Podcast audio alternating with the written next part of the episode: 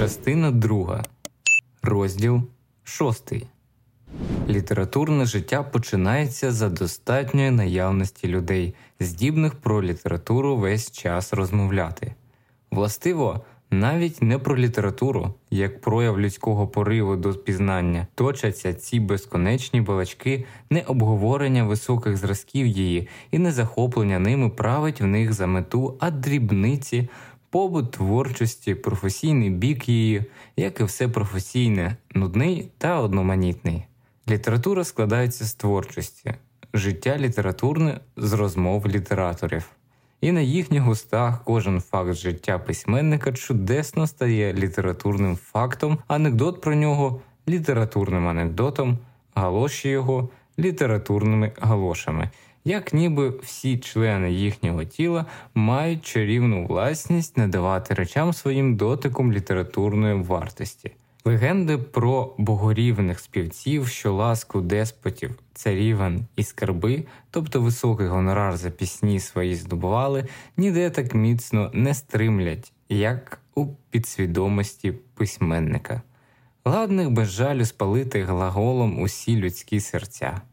І дарма що серця ці віддіяння бібліотек стають чимраз вогнетриваліші. Письменники потай уперто кохаються в надії на своє обранство, на виключне до себе ставлення, на виключні функції свої, живлячи в перебутках минулого корінь творчого прагнення. І хоч яке нудне та нудотне оте життя, оте розмотування бинди літературних новин, хто що пише, хто що думає писати, хто що про кого сказав хто кого збирається годити чи хвалити, куди хто їде спочивати скільки хто заробляє. Саме від шуршання її створюється питомий дух справжньої, не кустарницької літератури, дух прихованого змагання, і в тендітному обводі цієї стрічки і лежить те середовище, де літературні вояки збираються і люльку миру курять перед дальшим походом. До літературного життя почав причащатись і молодий письменник Стефан Радченко, мало не щодня відвідуючи редакцію журналу, де на лаві і стільцях збиралося коло 12-ї години відомі, маловідомі і зовсім невідомі літератори. Перебувши годинку півтори в їхньому товаристві, виходив цілком задоволений, хоч весь час мовчав, не маючи потрібного запасу злободенних знань і бувши занадто новак, щоб мати право висловлюватись. Річ світова, неавторитетні думки, хоч би найрозумніші, викликають недовіру, а з визнаних уст і дурниці збирають хвалу. Отже, тут як і скрізь. Треба було здобути право на увагу чи то якістю своєї роботи, чи хоч настирливою присутністю, і Степан свій літературний стаж залюбки відбував. Що ж, міркував він, коли письменництво виходить на долю, йому випадає, коли інстинктивно він уже стільки кроків зробив, що спинятися сором, то мусить і далі ступати, зв'язуватись з тими, серед кого діяти йому зазнаменовано, показувати себе, нагадувати про себе, вплітатись у ланцюг літературних знайомств як літературній особі. Спочатку в товаристві новому почував себе прикро й ніяково, бо ніхто уваги на нього не звертав, бо часом не вистачало йому стільця, і слухані розмови гнітили його своєю недосяжністю.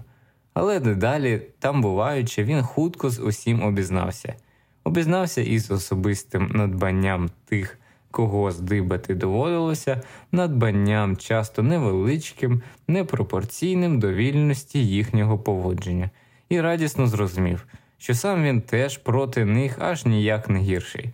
Тепер нетерпляче чекав виходу своєї збірки, бо тільки вона могла дати, бо тільки вона могла дати йому справжній літературний паспорт замість тимчасової посвідки журнальних оповідань.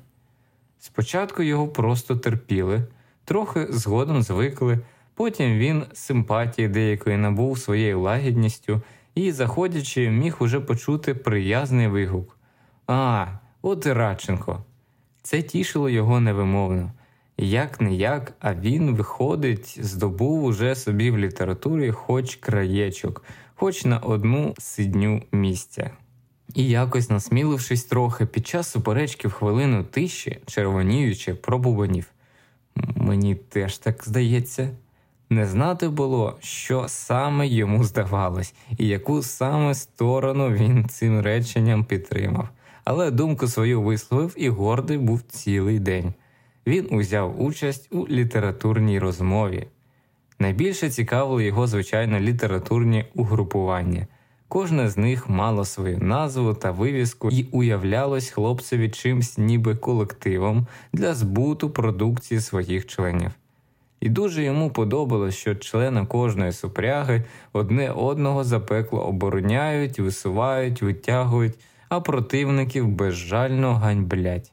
Бо й сам він конче точки опертя потребував.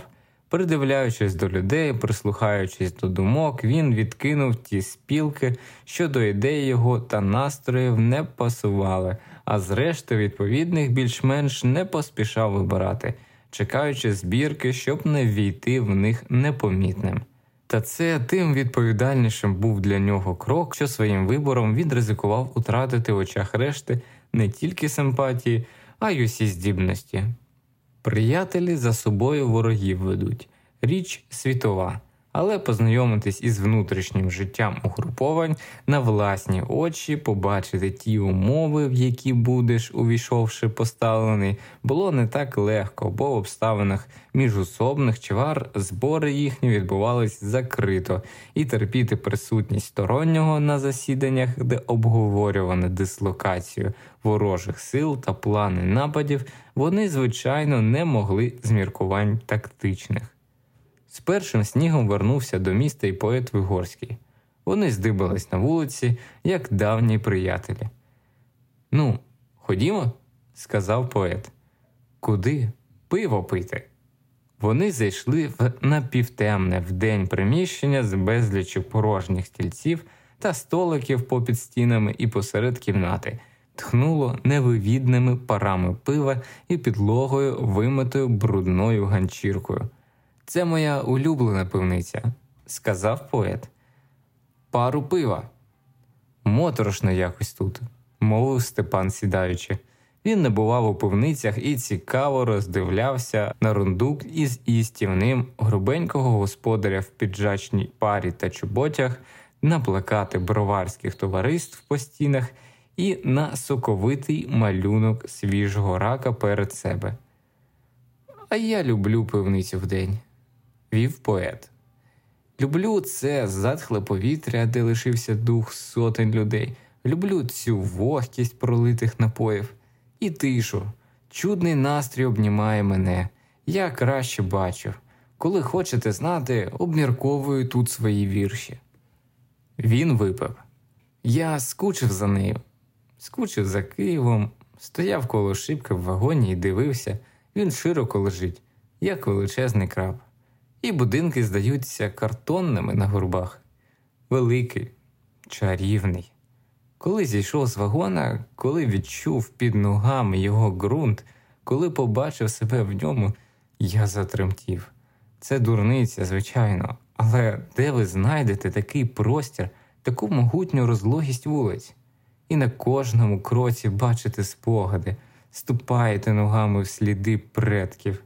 Вчора я обійшов його оглянув усе, навіть знайомі ганки, і бачив все, як було, немов мене чекало. Чудне почуття, немов чекало мене. Мені здається, навіть що до людини не можна так прилюбитись, як до мертвої речі. Скільки з нас любило десяток жінок, перебрало ще більше друзів, а котлети любить усе життя. Я був у лаврі, навіть у печери ходив. Яка різниця проти 22-го, 23-го року? Тоді були самі селянки, а вчора вже інтелігенток більше. Навіть чоловіки трапляються. Я думав, вони знають солодкість молитви, глибоку насолоду в єднанні із своїм божеством. А ми. Кінець кінцем усі наші аероплани, радіо і задушливі гази нікчемний дріб'язок проти втраченої надії на рай. Сказати щиро, заздрив їм. Слухайте, ви думали про страшну суперечність людини, що свідома безглуздості свого минущого існування, а увічнити його неспроможна. Я боюсь, чи не стоїмо ми перед відродженням віри. Ну ні, обізвався Степан. Я скажу про село. Молодь зовсім не релігійна. Може бути, не сперечатимусь. Я знаю тільки, що загальні проблеми втратили свій смак. Ми перетомились від загального буття чи свідомість, форма чи зміст. Хочеться сказати однаково і байдуже. Життя не розкладається на схеми. Кожен починає жити спочатку, і кожному новому світ здається новим. Та й наука все таки шириться, додав Степан. Наука шириться вже тисячу років.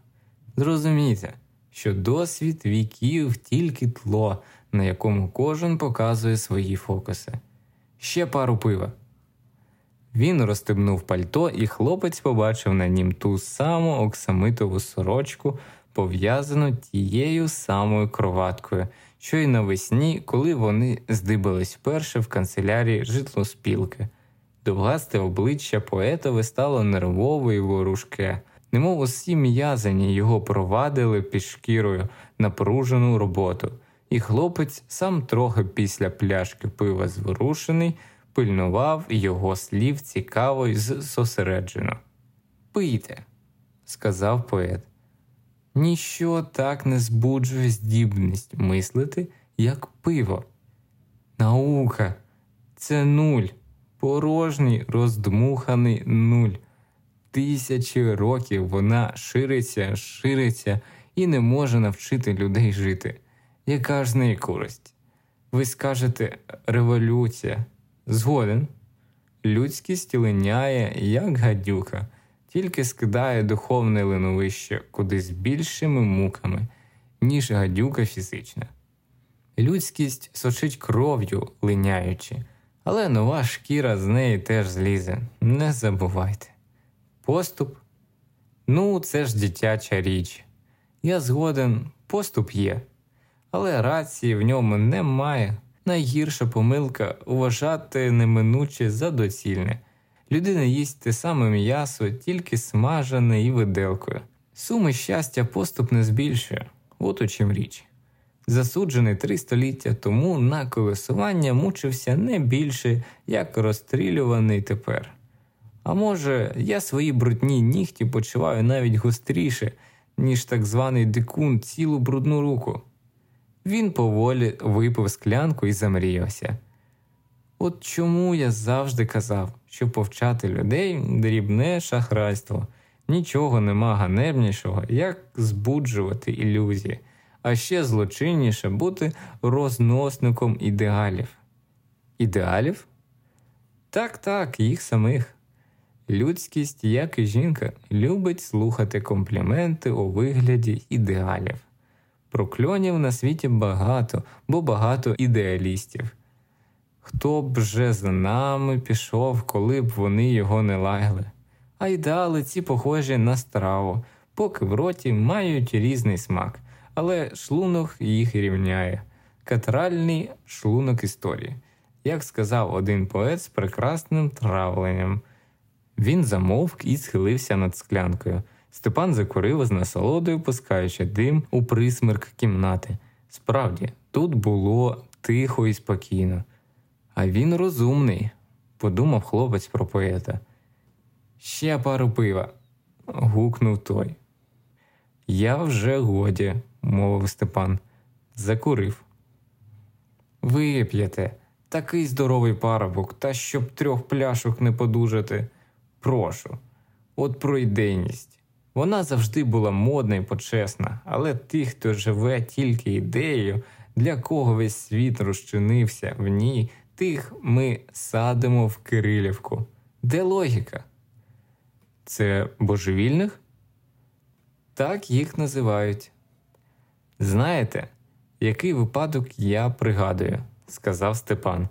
У нас була дівчина на все село красуня. і збожеволіла. Кажуть, хлопець один винен.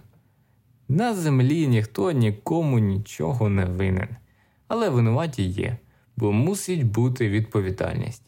Зверніть увагу, що тварини бувають стільки скажені, божевілля неподільний привілей людини, показник шляху, яким вона йде, привид її майбутнього.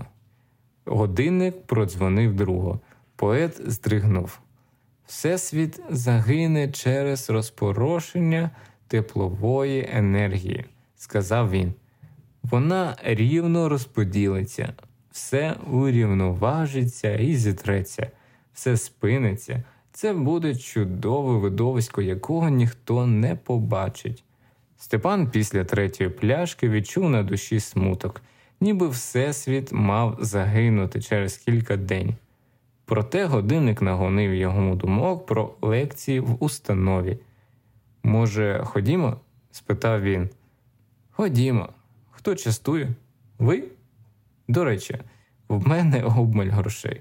А для Степана гроші не становили питання. Тиждень тому він одержав нарешті авансом 50% гонорару за збірку, що вже друкувалась, і негайно придбав собі фетрового капелюха та замовив чудовий костюм і чекав його, щоб вразити Зоську. Та й сам він дедалі більше прихилявся до одежі як до художнього оформлення свого тіла, люблячи його, почуваючи його силу і доладність. Він не міг не цікавитись убранням, що мало те тіло в пристойному образі виявляти, коли вже показувати голим його заборонено. Одежа стала для нього питанням формальним, питанням смаку і навіть впливу, бо він чудово розумів різницю між появою людини в потертій сорочці і у добірному піджаку. Це, звісно, суща умовність, але треба мати надто великий чар духу, щоб надолужити недбалість убрання. Коли костюм пошито, хлопця охопило бажання зробити подарунок і зості. Чуття до неї вкорінилось у ньому, і часом зовсім несподівано вдома чи на лекції образ її нечутно проходив перед ним легкий і сміючий. Зоська, яке чудове ім'я! Навіть вмовляти його була насолода, бо в нім браніла луна її пестощів, сласний відгомін поцілунків, що позасинали йому на устах, очах і грудях. Крім того, він почував до неї ту окрему суто чоловічу вдячність, яку додає до кохання відчуття потайного спільництва. І сама вона, приступивши з ним до темних джерел існування, споживаючи з дерева пізнання вічно свіжі плоди, стала рівноважніша, приязніша до нього, втратила різкість колишніх забаганок, зберігши тільки якийсь неспокій, що зраджувався раптовими підступами туги. Тоді дивилась на нього очима, що нагонили йому невідому турботу, немов погляд її проймав його душу і ворушив там замкнені тайники. Тоді лежала, заклавши під голову руки далека, зосереджена, чужа, і мовчала. Потім оживала знову. Може, дома тобі погано? питав він. Погано, але це дарма. Батько її, дрібний урядовець, одержував надто мало грошей, щоб хатне життя їхнє могло бути принадним, а їй самі знайти посаду ніяк не щастило. І Степан силкувався розважати її як міг. Приносив шоколаду, цукерки, квітки, ілюстровані журнали, то вони разом проглядали. А тепер хотів зробити подарунок. Що саме Перебравши багато що, він спинився на пахощах, бо любив їх, сам соромлячись уживати. У парфюмерні він запитав гарних пахощів. Вам коті? Найкращих. Парі, Льоріган, Шипер. Льоріган, сказав він, бо назва ця йому сподобалась найбільше. Він заплатив 15 карбованців за пляшечку, але був задоволений, бо, певно, гарні вже пахощі, коли їх так мало настільки грошей. У п'ятницю, прибравшись у новий костюм, він бадьоро з'явився на побачення. Зосько, сказав він, ось що я тобі купив. Коті. скрикнула вона, як дитина, діставши несподівану, але вмріяну цяцьку. Це найдорожчі пахощі, сказав він. Дуже радий, що тобі подобається, а на мені новий костюм. Справді? Встань, піди, повернися. Божественний. Почекай, мовив він, радіючи враженням від подарунка і від себе.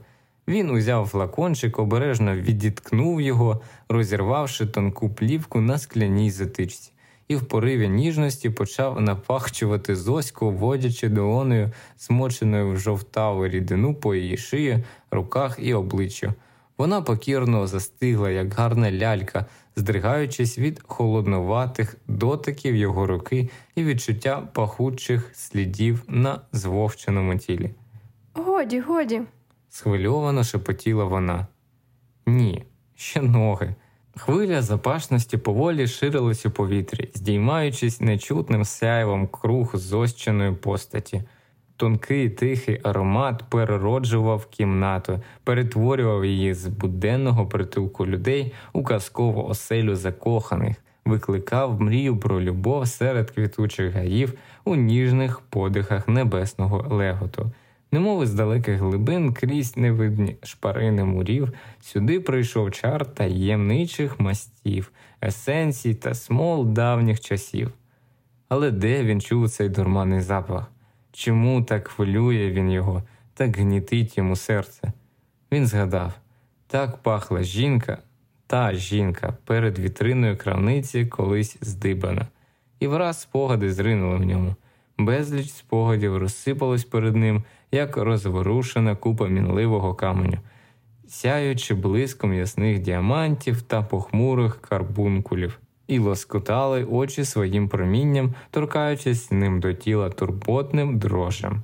Все життя пройшло перед ним у цій грі світла і тіні, якесь несподіване життя, не те, що мусило бути, а те, що було. Я покладу тобі на коліна голову, шепотів він. Можна? Тобі все можна, на жаль. відповіла вона.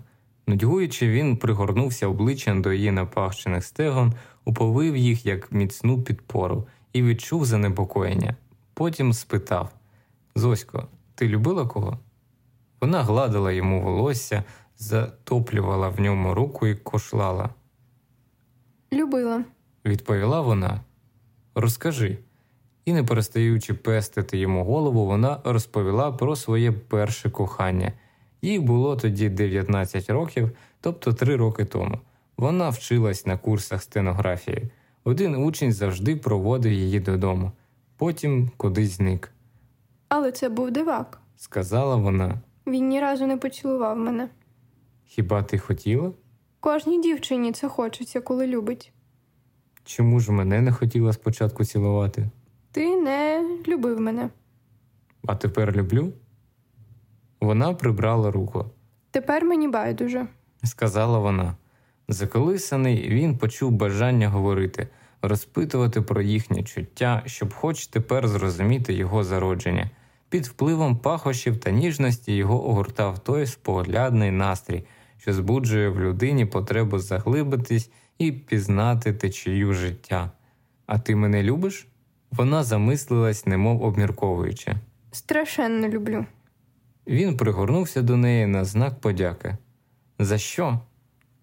У тебе голос гарний. сказала вона. Заплющити очі, і він колише. І очі, і очі, Озвалась у його серці мрійна луна. і очі. Ще що? Душа в тебе погана. Раптом додала вона. Погана якась душа. Звідки ти знаєш? спитав він, стріпнувшись. Знаю, але ти подобаєшся мені. От подобаєшся, гарний ти. Ти думаєш, я злодій? Ах, якби ти був злодієм, ти приносив би мені килими, як розбійник у піснях, а потім убив би або продав би мене в неволю. Зосько, сказав він, підводячись, яка ти надзвичайна, яке щастя, що я знайшов тебе, Я сама знайшлася. сказала вона. І вони розмовляли, казали одне одному ті слова, що вирвані з любовного середовища, здаються банальними і дурними. Слова наївні, беззмістовні, безглузді, як побиті карти до гри, що в руках кожної пари нових грачів набувають могутності символів. Єднали їх у вигуки і шепоти, давні, як сива земля, але живі, поновлювані на закоханих устах, відроджувані в первісному блискові силою невмирущого чуття. Вони сиділи, заворожені своєю близькістю, безмежною відданістю, тихими дотиками душ, що в хвилини над пориву бринять срібними дзвіночками весни, і, прощаючись, він довго дивився на неї, вбирав її образ, щоб понести з собою в мрії та сни.